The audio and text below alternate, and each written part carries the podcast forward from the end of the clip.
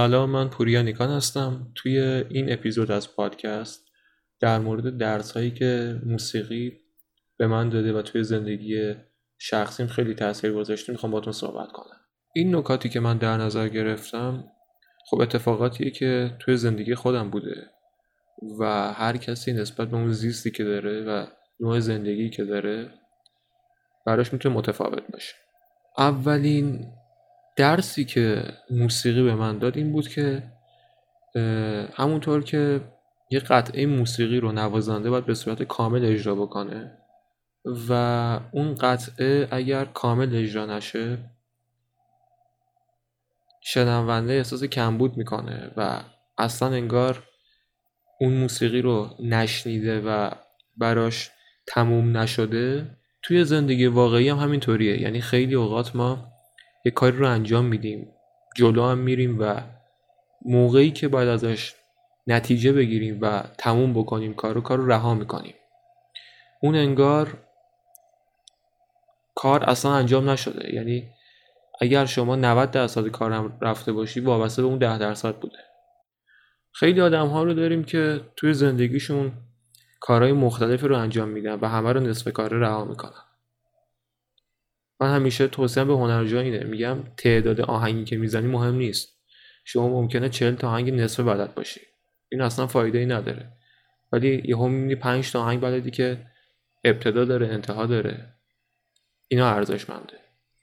خیلی اوقات هم شما یه حرفی رو می‌خوای بزنی و اون حرف رو منظورتون نصف و نیمه رها می‌کنی و باعث سوء تفاهم میشه همه اینا. یعنی اگر شما نتونی که حرفتو کامل و همه جزئیاتش رو بگی ممکنه که برات درس اساس باشه. پس یا حرفی رو نزن یا اگر می‌زنی کامل بزن. یا کار رو شروع نکن یا بی نتیجه رهاش نکن دیگه. نکته بعدی توی نوازندگی و توی اجرای موسیقی اجرای دقیق نوت هست یعنی این نوت ها هم باید جوست باشه و بر اساس یه گام باشه.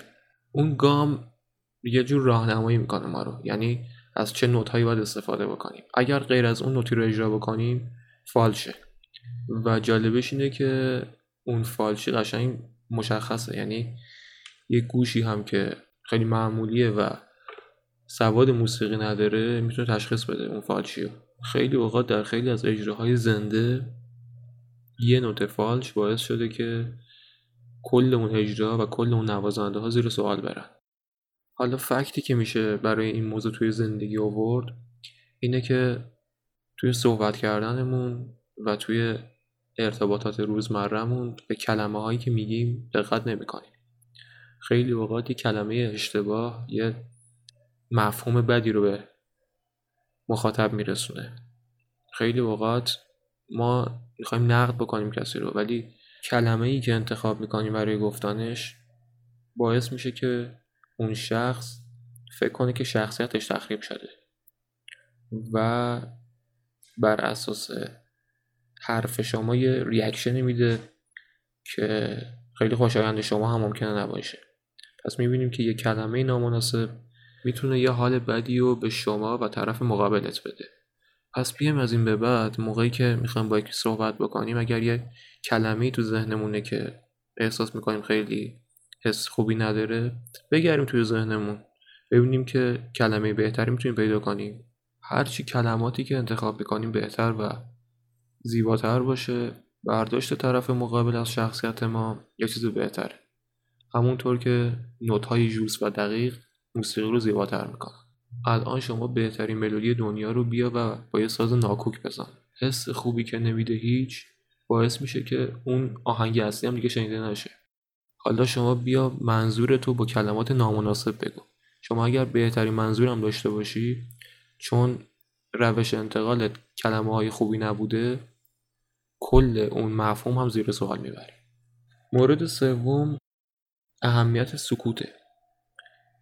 توی موسیقی نوت ها ارزش زمانی دارن و ارزش زمانی بر اساس سکوته. یعنی اینکه من فاصله اجرایی بین دو تا نوت هم چقدر باید باشه؟ یعنی چقدر سکوت بکنم تا نوت بعدی رو به صدا در بیارم؟ یا توی آهنگسازی یه قانونی هست که قانون نانوشته است البته. میگه که اگر می‌بینی که نوتی نداری برای اون ملودی توی قسمتی اونو سکوت بذار. نمی‌خواد یه نوت بی خود بذاری. اون سکوت خودش بهترین نوع ملودیه. توی زندگی هم همینه دیگه. خیلی اوقات ما حرف نزنیم بهتر از که حرف بیمورد بزنیم. خیلی اوقات ما یه چیزهایی رو میگیم که اصلا لازم نبوده بگیم. اگر نمی‌گفتیم اتفاق نمیافتاد. ولی با گفتنش باعث شدیم یه مشکلی پیش بیاد. خیلی اوقات بعضی حرفهایی که ما می‌زنیم باعث میشه که ما احمقتر جلوه بدیم یعنی علاوه بر اینکه تاثیر خوبی روی روابط ما نداره بدتر تاثیر منفی هم داره. پس اگر جایی حرفی برای گفتن نداریم و کاری از دستمون بر نمیاد بهترین کار اینه که حرف نزنیم. مورد بعدی که می‌خوام در مورد صحبت بکنم اینه که خیلی از نوازنده ها می‌دونن.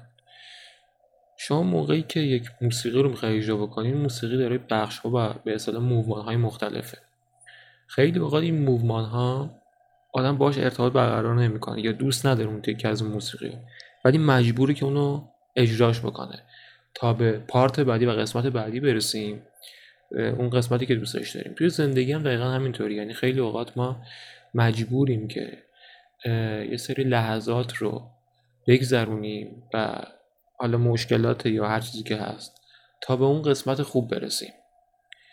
یعنی چیزی که اتفاقا باعث میشه که اون لذت موسیقی رو ما حس بکنیم همون موومان هایی هست که به اصطلاح خسته کننده است. شما این نوازنده موقعی اون حس خوشایند به دست میده که از پس این موومان های خسته کننده بر بیای. یعنی موقعی که تمام میشه و برمیگردی به اون جایی که خودت دوست داری اون موقع حس اصلی رو تجربه می‌کنی.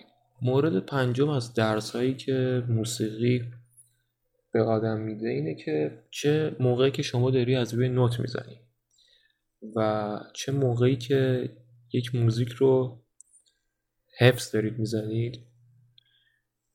توی نوتخونی این خیلی تکرار میشه توسط اساتید که چشم شما جلوتر از دستتون حرکت می‌کنه. یا اگر دارید حفظی قطعه رو می‌زنید شما به نوت بعدی فکر می‌کنید. یعنی دستتون داره نوت قبلی رو می‌زنه ولی فکرتون به نوت بعدیه.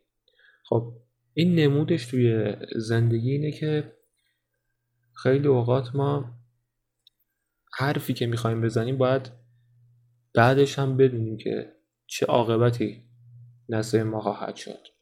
یا کاری رو که می‌خوایم انجام بدیم به جلوترش هم فکر بکنیم. یعنی عاقبت اندیشی بکنیم. مشکلی که برای همه پیش میاد دیگه معمولا.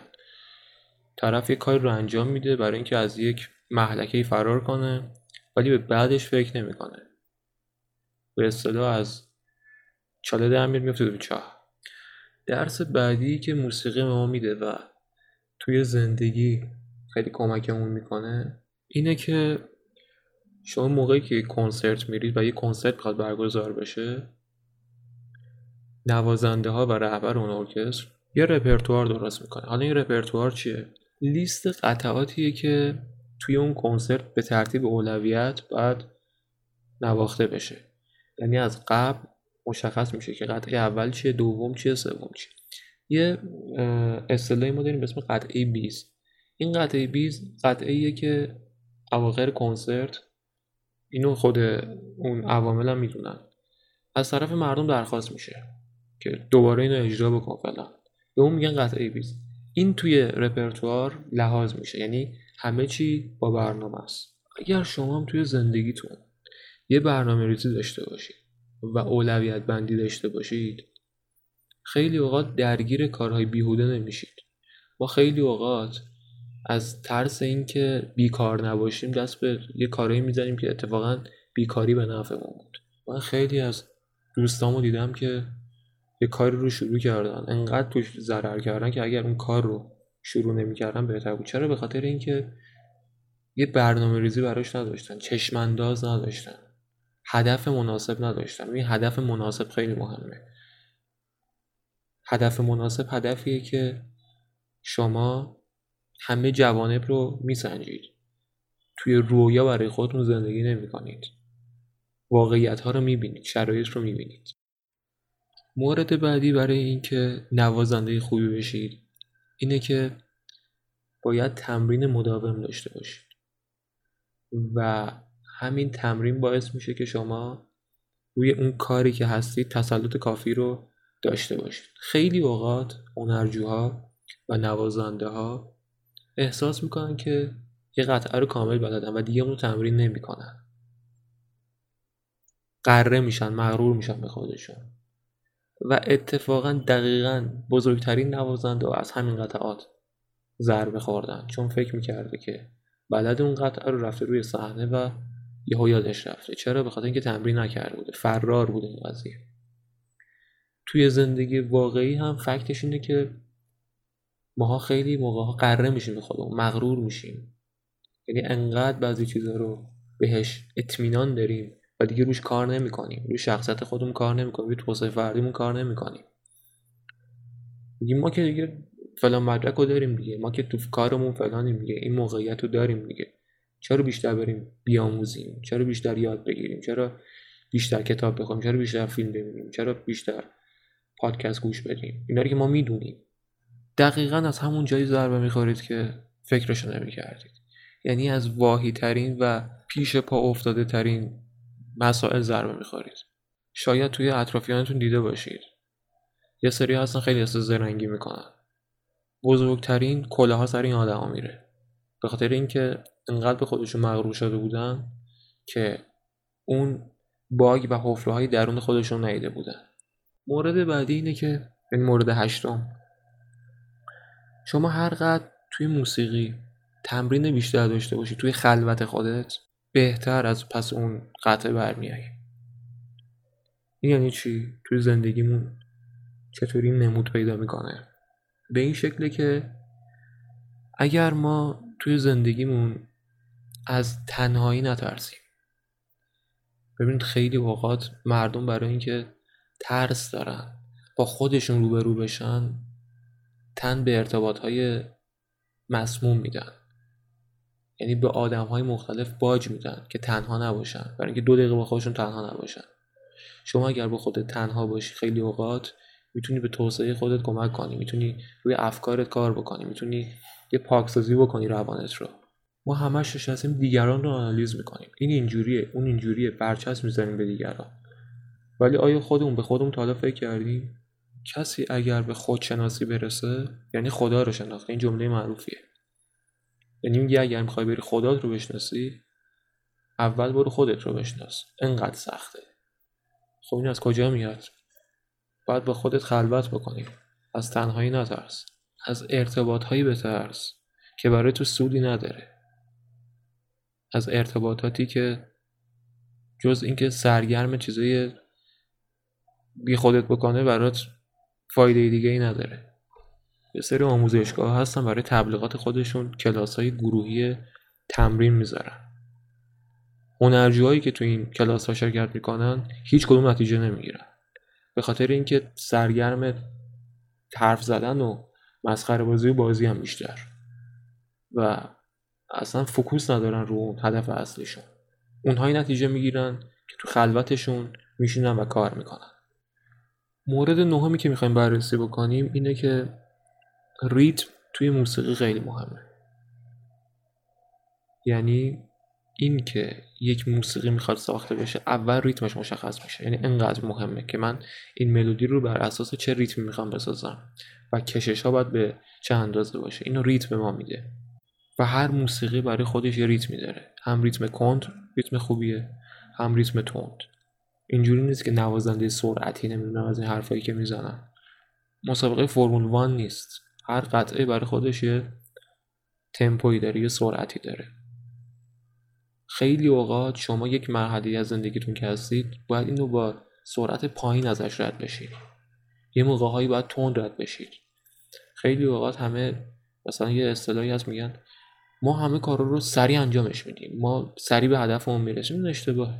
خیلی اوقات باید تفکر کرد خیلی موقع باید ایستاد خیلی موقع باید با یه ریتم خیلی کند حرکت کرد. خیلی اوقات باید از یه سری مسائل پیش با افتاده با سرعت رد شد. انقدر درگیر گذشته نباشیم. یه موقعی اتفاق تو زندگی که افتاده ده سال بعد تو زندگیش هست. بابا از اون بگذر. ریتم تند کن اونجا. جایی ریتم کند کن که به پیشرفتت کمک می‌کنه. و مورد دهم و آخرین درسی که موسیقی ما میده اینه که شما چطوری بر اساس سلیقه و علاقه خودت میری ساز رو انتخاب می‌کنی یک سبک رو انتخاب می‌کنی؟ هیچ کسی هم نمی‌تونه شما رو مجبور بکنه که فلان ساز رو بزن یا فلان سبک رو کار بکن. اون استاد شما باید شما رو راهنمایی بکنه. اگر تو اون سبک وارد اگر نیست باید به شما بگی که من نمی‌تونم و شما بری به اون چیزی که دوست داری برسی. موسیقی رو همین تنوع ساخته. یعنی یه کنسرت زیباییش به اینه که سازهای مختلف دارن می‌زنن. اگر 60 نفر بشینن پیانو بزنن اون چه کنسرتی میشه؟ همین تنوع های صدایی همین رنج صدایی متفاوت باعث میشه که موسیقی زیبا شنیده بشه. توی زندگی هم به همین شکله. سلیقه های مختلف عقاید مختلف آدم های مختلف. آدمهایی که اصلا شبیه همدیگه نیستن. اینها جامعه رو تشکیل میدن. حتما نباید همه ما کپی همدیگه باشیم. این سیستم آموزشی معیوبه که داره همه رو مثل هم تولید می‌کنه. اگر من شبیه یکی دیگه نباشم من مشکل دارم. کی همچین حرفی رو زده؟ تفاوت ها رو درک کنیم. تفاوت خودمون رو بفهمیم. تفاوت دیگران رو بفهمیم. همه رو نخواهیم شبیه خودمون بکنیم. خودمون رو نخواهیم شبیه دیگران بکنیم. اینها همه مواردی هستن که من توی این سالهایی که تو زمینه موسیقی دارم کار می‌کنم حالا چه تولید چه آموزش باهاش برخورد کردم. و دوست داشتم که این مطالب رو به اشتراک بذارم با شما و امیدوارم که براتون مفید باشه.